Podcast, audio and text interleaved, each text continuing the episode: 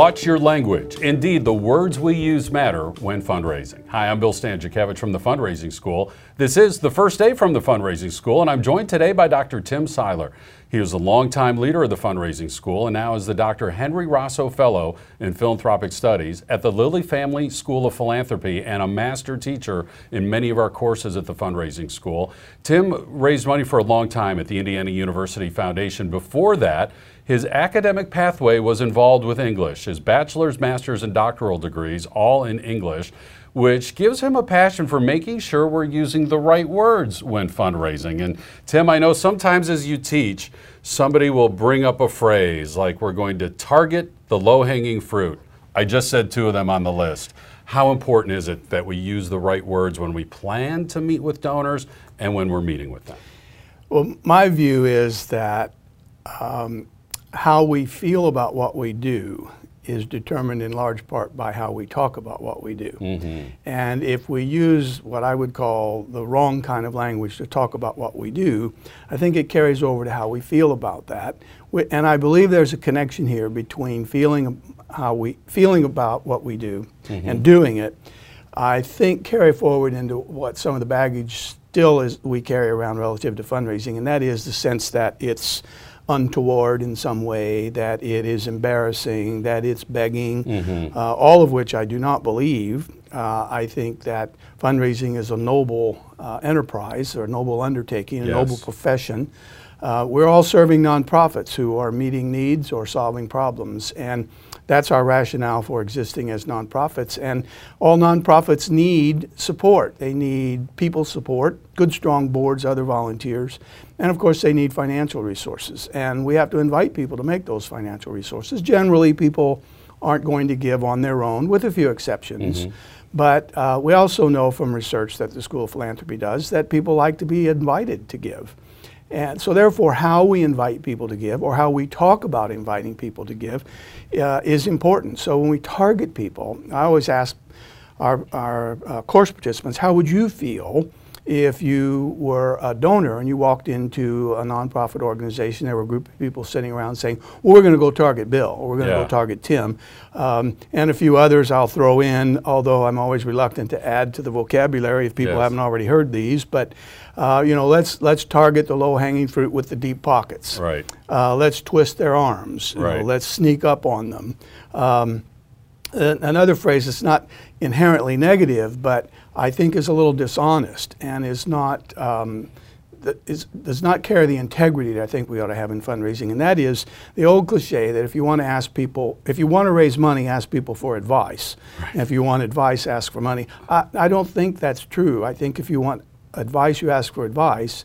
If you want money, you ask for money. But you do it in the appropriate way and a polite way. I'm so glad you said that, Tim. That, folks, that is an urban myth. It, we hear that all the time. If you want money, ask for advice, and if you want advice, ask for money. No, if you need a financial gift, ask for a financial gift.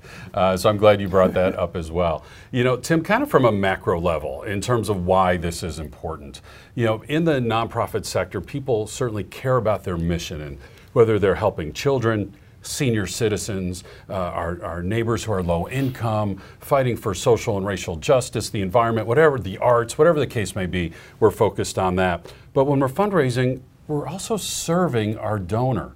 Our donor has dignity in the exact same way as all of those other examples that I cited. That's why this is important. Well, that's well said, Bill. Uh, it, it, the, the, uh, the conversation is one of dignity and respect. Mm-hmm. And uh, we ask people for money. It, it is a serious undertaking. It's something serious to do. We're asking people to part with their own resources, to do something that they care about, to help us to do something that we care about. And when those values match, that's where the um, that's where fundraising and philanthropy come together.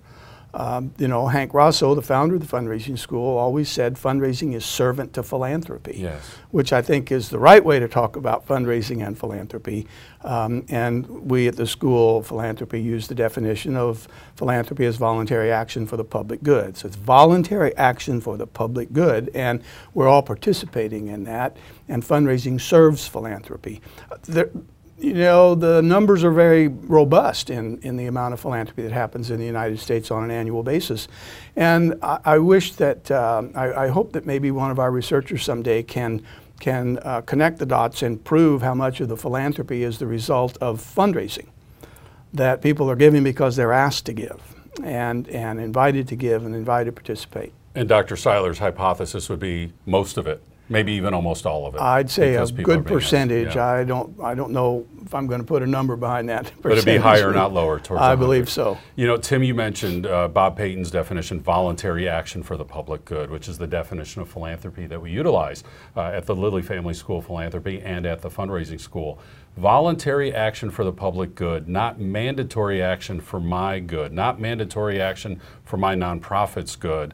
Um, you know, how important is it, and, and what issues are embedded kind of in this language that we use, that fundraisers not have this sense of entitlement? And, and maybe even entitlement is too strong of a word, that even if, if, if the right attitude that I know I'm making a difference, and certainly you should help me with this, you know, difference that we're making in the world, that's an attitude that can creep into some of these negative views of donors and some of these negative phrases, right? As uh, fundraisers, we need to guard against that. I think you're right. Uh, that's a good insight, Bill, and that is that uh, too many times we say, we're doing good work, we need money, we deserve it, you should yeah. give it to us, you have it. Um, that's not the way it works. Um, we make a case for support, and I like to define case for support for a nonprofit organization by saying it's all the reasons you can think of you deserve philanthropic support. Mm. It's not why you need money. It's right. why you deserve philanthropic support for the good that you're doing for the organization, the donor, and the greater community, the greater good. And then when we're making the request of the donor, almost always in face-to-face meetings, we're thinking what's good for the donor. We need to Correct. Think from the donor's perspective as we invite them to join us with our impact. And certainly the way we communicate with our words plays a large role in that. I believe that's exactly right.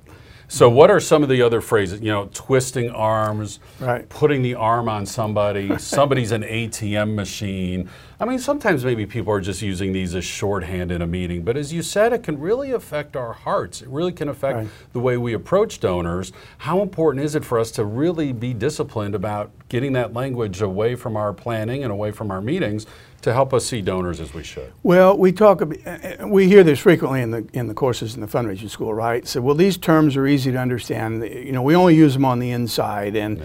and it's kind of shorthand rather than trying to explain everything in greater detail. And we would never use these with a donor. Well, we hope that's true, but we know that sometimes those things that we get into the habit of, even though we might be in the planning room or in the conference room, and we'll never use them with a donor. Eh, well, we slip up from time to time. Uh, and, and, you know, whether we slip up or not, I still think if we talk about that, even among ourselves, I think we are creating uh, a negative attitude towards the whole process.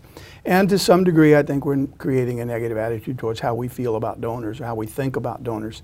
So I think, you know, let's just focus on talking about this in the most wholesome way.